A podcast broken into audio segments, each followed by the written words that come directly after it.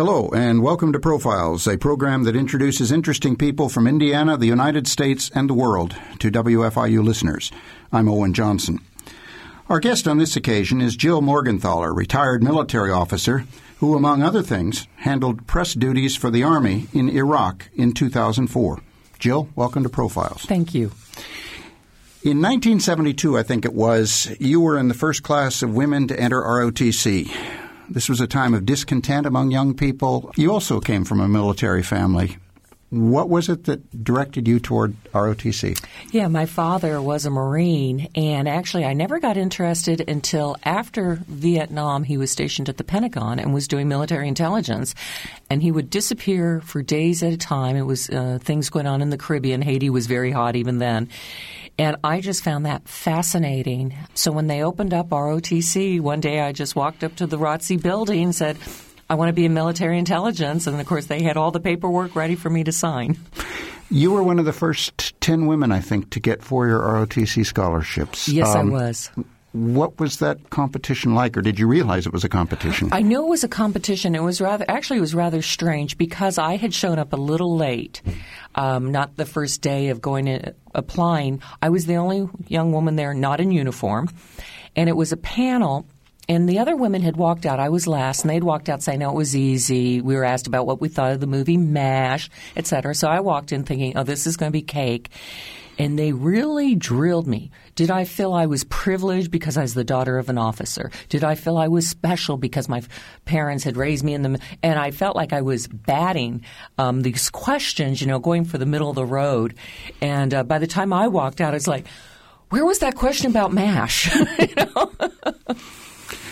I started um, advanced ROTC uh, in 1968, just four years before, mm-hmm. and I remember a place that would not have been very women friendly. Women were not serving normally there, except in the in the WACs, I guess. Um, the songs we chanted when we ran, uh, the comments the drill sergeants made, must not have been easy for you.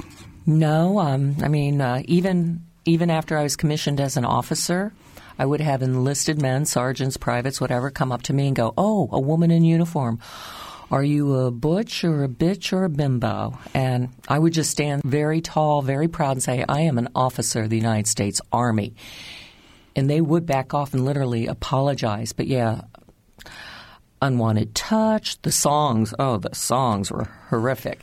You know, I learned very early to let things roll off my back.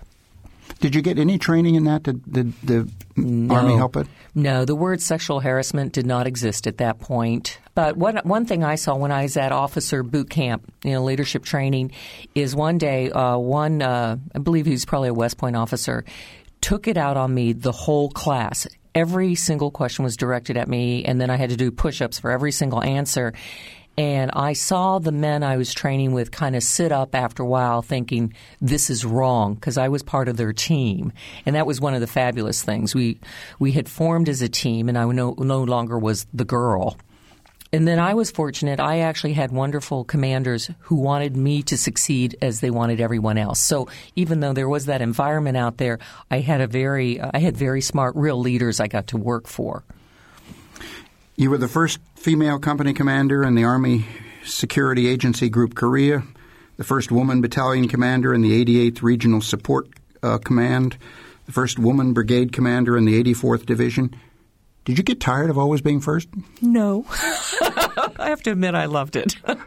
um, one thing I watched, there was a woman commander over in, in Germany when I was stationed over there who unfortunately turned out to be an alcoholic. And when I went for her command, it was denied to me because I was a woman like her. And so I truly understood we were in a fishbowl. Everything I did was watched and judged and would re- reflect on all women. So in a way, being first made me, I think, work extra hard, realizing, like you said earlier, being a pioneer. And I took the time to reach out and mentor young women because there were no mentors for me. What was the reaction of foreign military with which you cooperated? Oh, I remember in, Germany, uh, Hauptmann means captain, Hauptmann Morgenthaler, and they'd all be looking for the man. I come, you know, marching in, and their jaws would drop. The biggest reaction, though, I was in Egypt. I was working for an Egyptian general. I was there uh, with my unit. I was a battalion commander, and he told me the very first day, Lieutenant Colonel Morgenthaler, I'm not dealing with you. You are a woman. Yes, sir. And I realized I could not t- change thousands of years of Egyptian culture. But I did tell my major, Major Healy, I said, um, You do nothing without my approval. And so every day, uh, there were no elevators. We we're in this military camp. But he was on the, the general was on the fifth floor. I was on the ground floor. And every day a private would come down five floors, get Major Healy, who'd have to go up five floors, get the general's request, and then go, oh, I have to clear it with Colonel Morgenthaler. Come down five floors. I would say yes, go up five floors. No general wants to be kept waiting. And one day that private came down and went, Colonel Morgenthaler, the general wants to see you. And I knew as I went up those five floors, whatever he would cre- requested, he's going to get a yes. But um, I felt I did teach that old dog a new trick. you were in intelligence as your first branch. Was mm-hmm. that your choice? Yes, that's what I wanted. I did that for five years. And then after that, I went into civil affairs, rebuilding of nations. Um, also did some psychological operations. And then the Army found that I had a strength in public affairs. It was not something I sought, but it was something that the Army chose for me. I want to get back to that in, in a bit. One of the more interesting um, things that you did, you were stationed at the Presidio in 1989 at the time of the San Francisco earthquake, and you got involved in disaster recovery. What exactly were you doing, and how did that come about? Yeah, and that that event actually changed my life. I didn't realize it at that time. In fact, I just had a baby, and uh, the earthquake struck, and we were drilling that weekend as a reserve unit in the Presidio, and it was interesting. The politics uh, to use us um, because we, of course, wanted to get in there. And our job was to help move families out of their homes along the Marina District. Those homes were all going to be destroyed. And it was very heartbreaking for the families. And we went in there and, with as much care and concern as we could, we removed their belongings and and on the politics is uh, the mayor of San Francisco at first was very reluctant, but he finally did choose to use us, and I thought that was a very smart move because we were able to go in there, and that's when I also worked with the Salvation Army for the first time, the American Red Cross, and years later I went into emergency management, and so that was a without realizing it a turning point in my life how is it different in dealing with domestic groups after having been in on active duty army for five years before going into the reserves? It was a real cultural shock. I came out of active duty in Europe. I had been stationed in Korea and Europe, so I'd never even been stationed in the United States. So I'd been out of America for five years, and I missed a big chunk of changes in America. And then I showed up in California uh, to go to graduate school. So not only did I come out of the military, but I went into the California culture. Uh, what I found interesting were a lot of the assumptions made about me. I was considered to be, they just assumed because I was military that I was very ultra conservative. And that is not who I am. And so, and then I would walk into job interviews and people's faces would change. And I realized they were expecting the gorilla with the knuckles dragging. And that's not who I am. So, um, I'm glad I went to graduate school for two years because it helped acclimate me in kind of, I very much was in that military form. And so it helped me become more of a civilian before I went into the workplace. Was this at Monterey? Yes. What did you study there? I studied international policy studies um, at Monterey Institute of International Studies, and I minored in Chinese.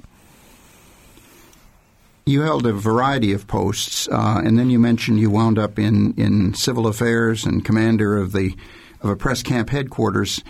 Was this something that you chose, or they chose for you? I wanted to command. I mean, that was necessary for my career. Plus, I loved commanding. I loved leading. And so I do, was doing public affairs at Argonne National Laboratory in my civilian job. So I put in for that battalion, and I did not have the military experience, but I just I just poured everything into the letter of what I could do for them, and they had just flunked a huge um, wartime inspection for the unit. So all of a sudden, this person out of the blue shows up. It, it was supposed to go to the good old boy. And then they they realized they had to bring in someone qualified. And I remember the general sitting me down, going, "You better fix this unit, sir. Yes, sir." Did you have any special training in um, press relations? No, I had not. I mean, when I worked at Argonne National Laboratory, I had actually worked in public affairs, and I'd worked out in California in software in once again in public affairs, but my things were more doing special events. So I did not have the training of working with the media. So when Bosnia occurred, I became a commander in 95. Bosnia occurred in 96. I requested to go there because not only did I feel I could help contribute, but I could also learn on the ground, on the job, what to do. And at first I wasn't going to go, and then the reserve unit was failing miserably over there, and they were about to get kicked out of the country. And so I got a call from the Pentagon, another one of those, you better go over there and fix it. Sir, yes, sir. And I came in with that whole customer attitude. I showed up and I said to the command, what do you need? And they were shocked. No one had asked them. So I, I, a lot of this I learned on the ground, but I luckily had very professional public affairs people working with me. What was the most difficult problem you had dealing with the media in Bosnia? Of course, everything you say is on record, no matter what. Even if you're, uh, I I had said one very uh, stupid thing. I it had been pouring rain, and some of the women from some of the big newspapers had asked me to, did I want to sit in their car and get warmed. I did, and I made the mistake of saying, "Well, you know, what a big problem for such a rinky-dink town," and that made national news. And uh, got myself hauled over the coals on that one, and that was like, oh, you just broke probably rule number one. And one of the things is, as a professional uh, journalist and military, we have to work together. We are not friends. I have to stay professional and, and stay on mission. What was your evaluation of the quality of the media that you dealt with? Um, you know, it was very high quality. What I learned both in Bosnia and Iraq is you get the top class, first class journalists coming at the beginning of the war and very professional, uh, doing a lot of research. Towards drawdown, though, that's when uh, they start heading off to another war, another place, and then you end up with the stringers who are often locals who are hired, and they often have a political agenda. So we actually had instigators who were posing as Bosnian media, but they were actually creating some of the incidences. So um, I had to work very closely with my interpreters in staying alert who was truly a journalist and who was there for actually another purpose. Hmm. I found one interesting story about you um, at your time in during your time in Bosnia. Um, you were accompanying Brigadier General George Casey on foot when angry Muslim res- refugees suddenly surrounded him. And with Casey's bodyguard some distance away, you and a male soldier moved next to him, and you had your hand on your pistol. What happened then? Yeah, all of a sudden, it was amazing how fast these mobs would form. And next thing, they have these big sticks, they have the rocks. And one thing I had learned, I'm not sure where I had learned it, find the instigator of the mob. So as we're getting surrounded, we have people screaming in our face. They've got these sticks and rocks. I'm looking for the instigator. And I see this man dashing among the crowd, giving them instructions. And the thing that was really tense in Bosnia is the children or women are up front. The men are in the back. You don't know if they have weapons or not. So I did have my hand on my weapon. I found the instigator, and I luckily I had a, a, very trustworthy interpreter at my side, and I said to him, "You stop this, or I shoot you first. And I meant it. And he saw that I meant it, and he stopped it, which I was just amazed. that it actually worked. And I think it was a, you know, you talk about courage. I think it was a mixture of, of fear and anger and, you know, and then it all quieted down. How did you happen to get into this when you're doing press affairs? Well, he he was in a village. Um, there was going to be negotiations between the Serbs and the Muslims, and uh, because the media was going to be there, I was there, and so.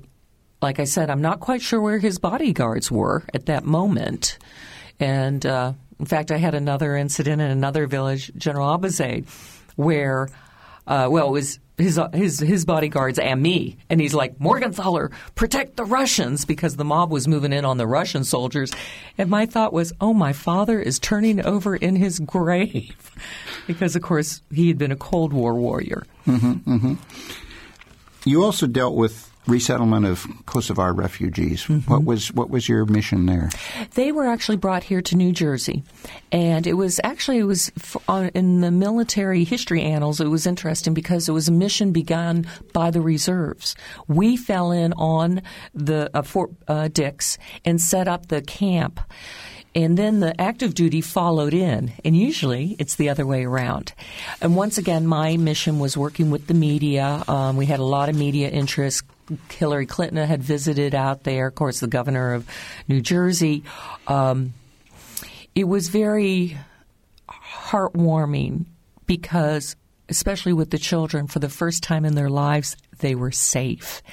And they started to laugh and play and behave as children. And I actually worked with one young lady who wanted to become an English teacher and go back to Kosovar. And I was mentoring her during the weeks I was there. Let's take a break now for some music you've chosen, Born to be Wild. Why that? well, let's face it, I was a rebel. You know, I came into the military when men, the draft was over, men were not volunteering. And so they opened it up to women. And what I did not realize is Uncle Sam wanted me, but the men didn't. And so I always had to hold my ground, fight to do my job. It's amazing how many people just wanted me to go sit in a corner. And I had to keep popping out of the corner and do my job. So um, I remember one guy asked me, You one of those feminists? And I'm like, well, Let's see, a woman in the military. Yeah, I guess so. Oh, you hate men? Let's see, a woman in the military. No, I don't think so. Um, so this song always appealed to me.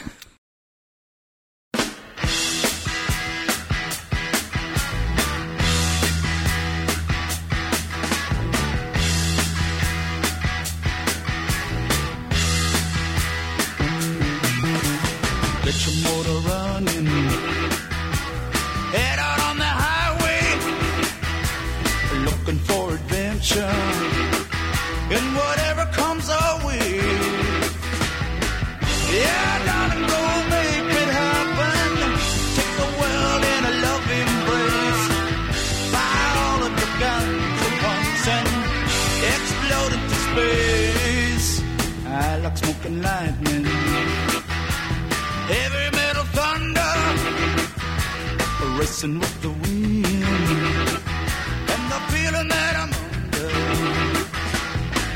Yeah, go make it happen. Take the world in a loving embrace. Born to be Wild, music chosen by our guest on Profiles today, retired Army Colonel Jill Morgenthaler. You're listening to Profiles on WFIU. You mentioned before working at Argonne National Laboratory in Chicago. You were there in September 2001 on that fateful day. What did you do? I was driving to work, and of course, the first plane, I just thought, what a terrible accident. Uh, the second plane, it was like, oh my gosh, we are at war. Who is the enemy? And I'm sitting there thinking, is it the Chinese? Is, is it the Iranians? You know, what is going on? And so basically, I called the Pentagon and I said, and my command, and I said, I'm here at my desk. I'm not moving. The next day, I activated my reserve command, and even though we were a school brigade, I wasn't sure what we could do, but I figured we could do at least logistics. We could move medical supplies. You know, we were there to support. And I was there with a my my one of my tenants was a, a Marine rifle company, and they're running around with their weapons, so I wasn't worried about us. What I saw was America change. That second day, I was in uniform. I went to my daughter's elementary school to pick her up. And when I showed up at the school, children saw me, and without any permission, they all ran into the hallway and got in line for my autograph. And that's when I realized we were no longer misfits. We were now heroes. Because when I had, as a young woman, you know, post Vietnam, people would go, Can't you do something else? You know, there's just a lot of negatives, um, attitudes about the military. And then when America was attacked, we became heroes. Hmm. In 2004, you were assigned as public affairs officer for the headquarters of the multinational forces in Iraq. That has to be one of the most challenging um, experiences of your whole career. Yes, I felt every day I was walking on a, a tightrope wire, and if I said one thing wrong, I would be fired. um, it was um, because I oversaw uh, for General Sanchez the media, the television, the radio, the newspaper. And of course, uh, 2004 was a very dangerous time. And so we were working with the media. And then, of course, I had my exciting showdown with Saddam Hussein during that time, too. Um, some people have heard it before, but a lot of people haven't. So please share it.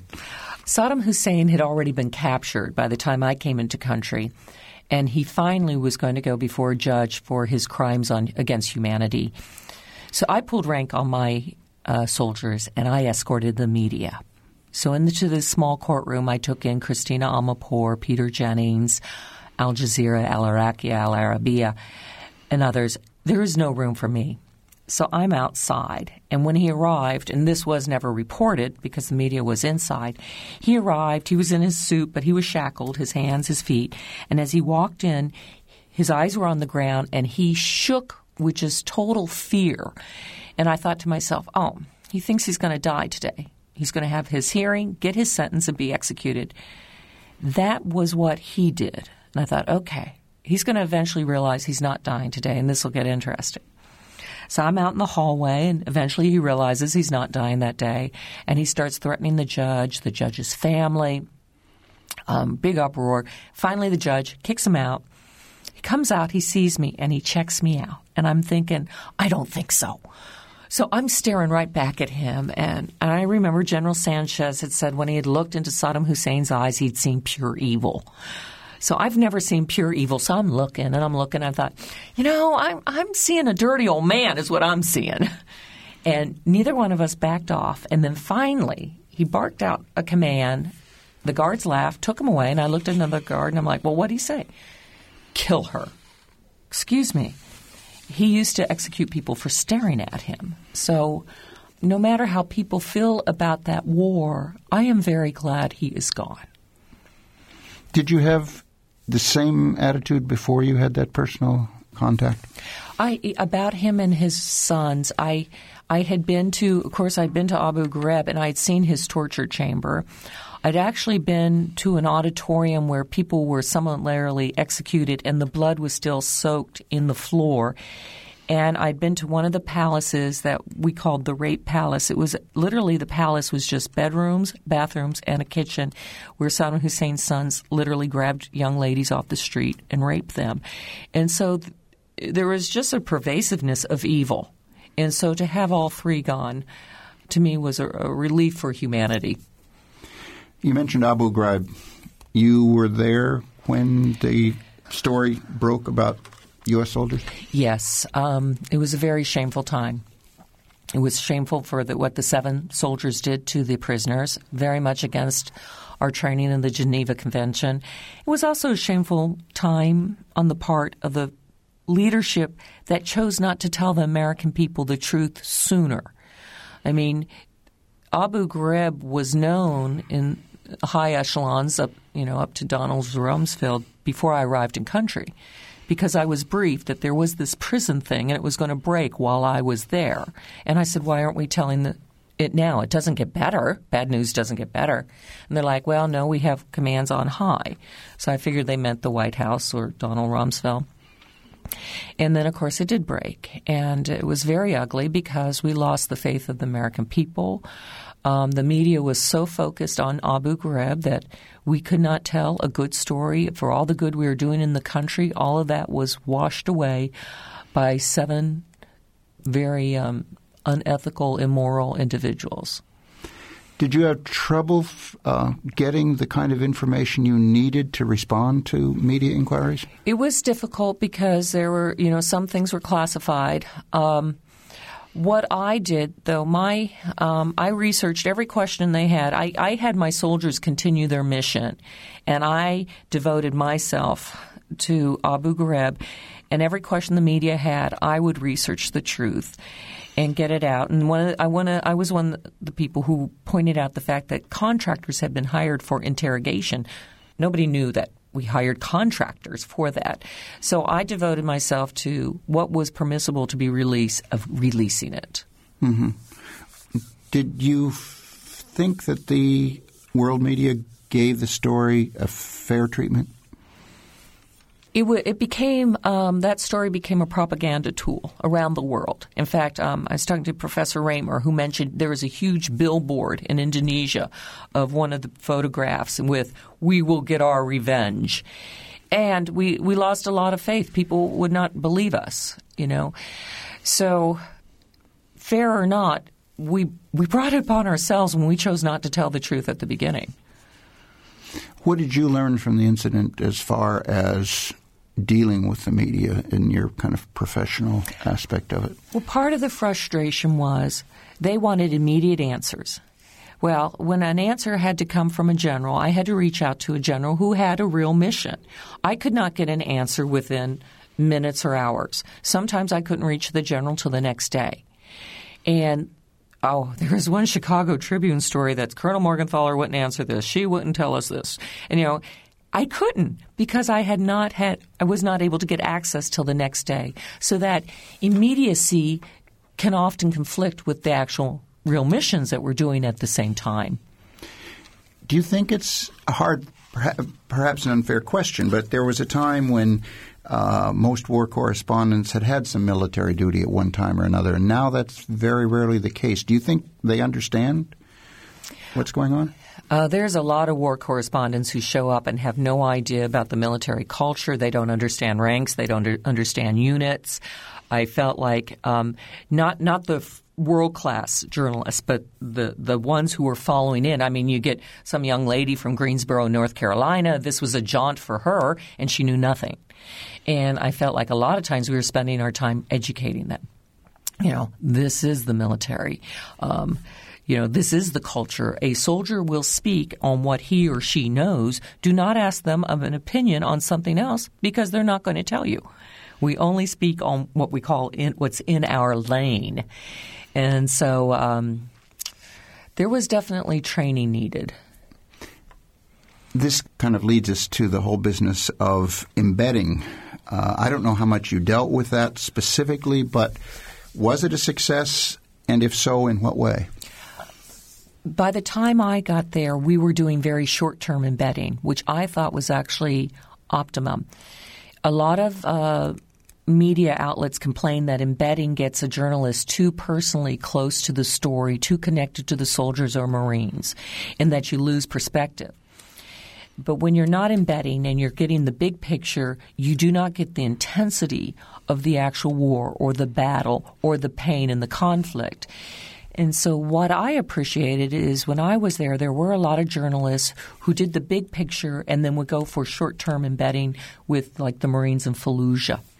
And I thought that was maybe possibly the best of both worlds because they had the big picture, but they also got that personal uh, understanding of what it is to actually be in war. What do you think was your biggest accomplishment as a military officer? Oh, wow. I saved the Western world as we know it. when I did military intelligence over in uh, Berlin, one day I, I, came home at lunchtime and I was talking to a lieutenant in the post office and a captain in the infantry, and the lieutenant started bragging that he was going over to East Berlin and being wined and dined by the Soviets. And he was playing with their heads. And I'm military intelligence, you know, my little paranoid antennae go up, and I'm thinking, what are the Soviets doing? What do they want from him? He, he's a postal clerk. And so I just kept using military intelligence techniques like, ooh, what else are you getting? Ooh, how cool of you. Wow, what else are you getting? And it fi- finally boiled down that the Soviets were going to treat his brother to a tour of Eastern Europe. His brother was an engineer at Lockheed in Sunnyvale. I don't know that we would ever have seen the brother again, let alone the technology. And so I remember after I finally realized that, I'm like, oh, you know, I, I got to go back to work. And once I got around a building, I just ran to the command, burst into the lieutenant colonel's office going, You're not going to believe what the Soviets are doing. And uh, saved the Western world as we know it. Loose lips sink ships, I think. Oh, gosh, yeah. And talk about that playing somebody's ego. do you miss military life? Some days I do. You know, it, it's it's an adrenaline. It's living on the edge. Life is also simple. You have your mission, and that's all you do. And I really realized that when I came home from Bosnia and I saw the lines in my husband's face for raising two kids, a dog, three cats, work, homework, bills, and everything. And I was off having this adventure in Bosnia, and all I did was one thing. Did he have military background? Not at all. Um, I was very real fortunate though. He's so proud of me, and uh, he never ever complained when I had to go off and do these missions. He uh, he understood that's where I especially thrived. Let's take another break now for um, some more music. God bless the USA. Uh, what's the origin of your affection for this? This song is played at almost every military event. It's really almost a national anthem for the military.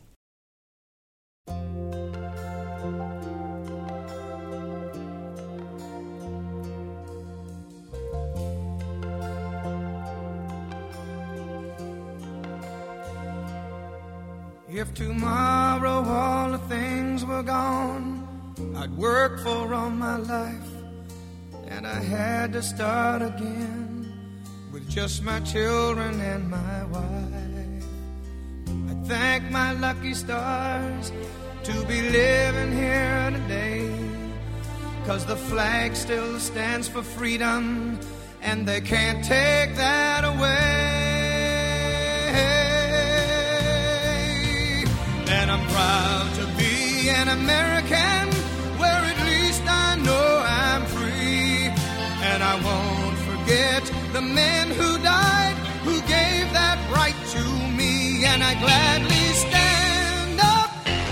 next to you and defend her still today.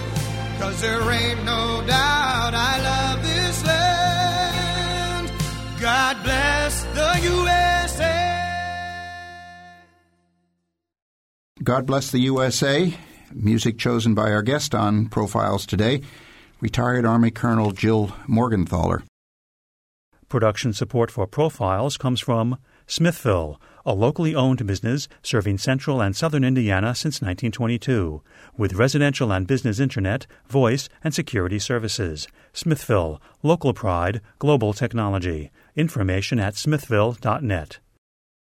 You've mentioned some of your civilian posts uh, before event planning, press relations at Argonne National Laboratory, and one that I find rather interesting. Um, you were appointed by Governor Rod Blagojevich as Deputy Chief of Staff for Public Safety and Homeland Security Advisor. That's kind of a combination of your peacetime and military background, is it not? Yes. Um, after Katrina, the governor decided he didn't want a politician running Homeland Security anymore. He wanted a military uh, individual. And at Argonne National Laboratory, part of my job was as emergency response manager. So I had the training. So I literally was just sitting at my desk. Uh, people knew me because I'd been giving speeches, you know, Veterans Day, Memorial Day.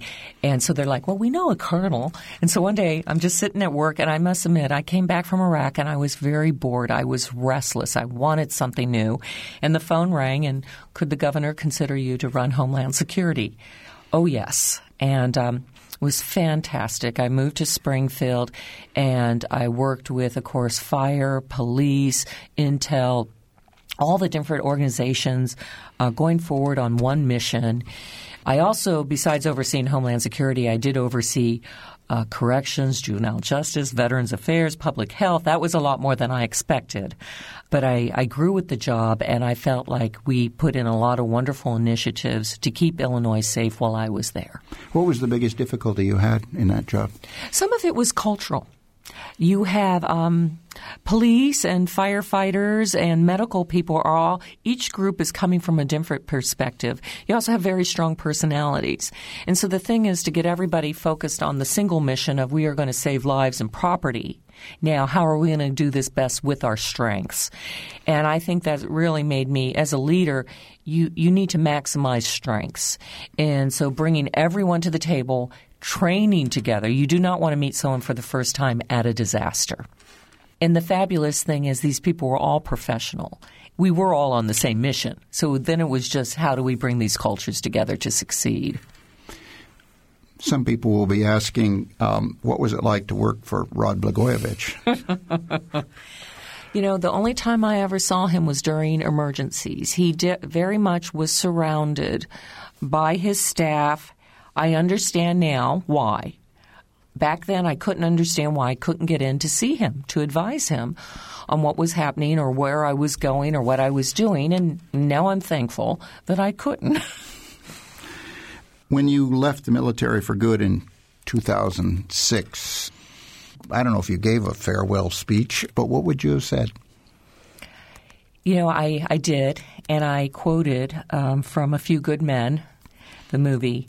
You know, you want us on the wall. In places you don't talk about at parties, you need us on the wall. And, and no matter what goes on in American history or American society, we need to have young, brave patriots serving. And I was so proud and honored that I was able to serve with such fine individuals, especially after 9 11. Everyone who volunteered knew they were going to go to war. And that is such uh, strength. And America's really blessed to have such fine people stepping up and doing that. In 2008, you ran for Congress there have been some uh, retired military, I guess um, General Eisenhower is the best example, but they generally have tended to be Republican, and you wound up running as a Democrat. How did this come about? Well, I have always been for the underdog, and I believe we are the wealthiest nation, and we have a duty to take care of our seniors and take care of our children.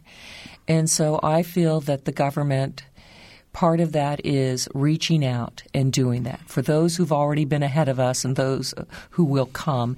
And I felt that the Republican Party and especially my opponent were very much about protecting corporate interests, not individual interests. What was it like campaigning? It's it's somewhat you know in military you're commanding, uh, and now you've got to go out and press the flesh. It's very different because all of a sudden this became about me, and that the military has never been about me. And now, you know, Joe Morgenthaler for Congress, everything said, done reflects on me. And that was a learning lesson, you know, because I spent my whole life serving others. And it's not that I was being served, but I had to realize it all reflected around the persona of me. And that was a real change. Was it difficult to go out and raise money? It was very difficult. Um, I did not have the backing out of Washington. I was taking on an com- incumbent who had a large war chest. What I found, though, was interesting because this was 2008, is after Hillary did not get the nomination, a lot of women across the nation were, were crushed and they wanted to support strong women. So I was able to raise money through them. I also was able to raise money for people who found Sarah Palin very scary. I raised a lot of money out of Alaska, of all places, because they understood that she's very charismatic, but you're not talking about a great intellect there either. What was it like dealing with the media during the campaign, given your background? I would have liked the media to actually have done more fact finding because my opponent, of course, linked me to Governor Blagojevich, but he also linked me to Tony Rezko, who's in prison for a lot of con- corruption. I've never met Tony Rezko. I've never done any business with Tony Rezko. And I would have uh, liked the media to have come out and said, this is a lie. You know, they're, they're very balanced, they're very objective, but – I really wish it had been a stronger message. I mean, I am proud I got the Chicago Tribune endorsement. I think I was the only Democrat that year who did. And that's because my opponent was very much one to censor what military people could buy at the PX on DVDs and books. So, you know, I was going against an extremist here, and that did make uh, the Tribune sit up. No journalist wants to hear about censorship, and especially adult patriots who are serving our country should not have to be told what they can read. Do you think you might try politics again? right now, no, but I'll I'll never say never. You now run a company called CJMI. Is is the JM for Jill Morgenthaler? Yeah, Colonel Jill Morgenthaler Inc. okay. Uh, what does it do? I do homeland security advising. I actually work with. Uh, prime contractors out Washington going on military bases, putting on terrorist strikes, grading their response. I help companies develop continuity plans. I also go into companies and do training for individual uh, safety it's been exciting. I've actually advised Nigerian generals on how to set up emergency response and telecommunications in their nation.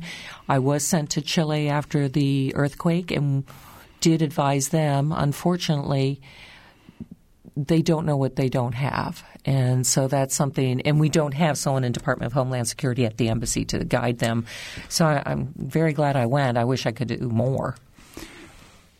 To what degree does um, your military background help you get contracts in for that corporation? Well, uh, first of all, within you know Homeland Security is very much a, a designed after the military format, uh, chain of command, unity of effort.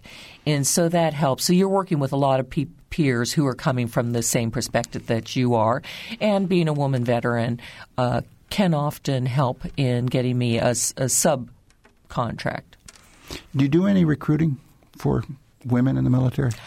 You know, actually, that's a good question. I actually end up doing individual. I'm not an official recruiter at all, but for example, this Friday night, I'm having dinner with a young woman and her mother.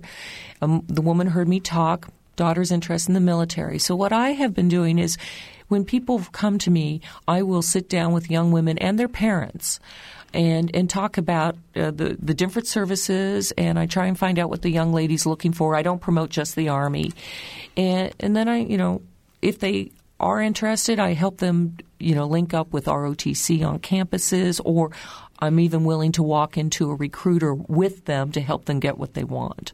Hmm. You also have some uh, been associated with a camp. I think it's called GI Jill that's my personal safety boot camp. I do training for children and, and women on mm-hmm. how to stay safe.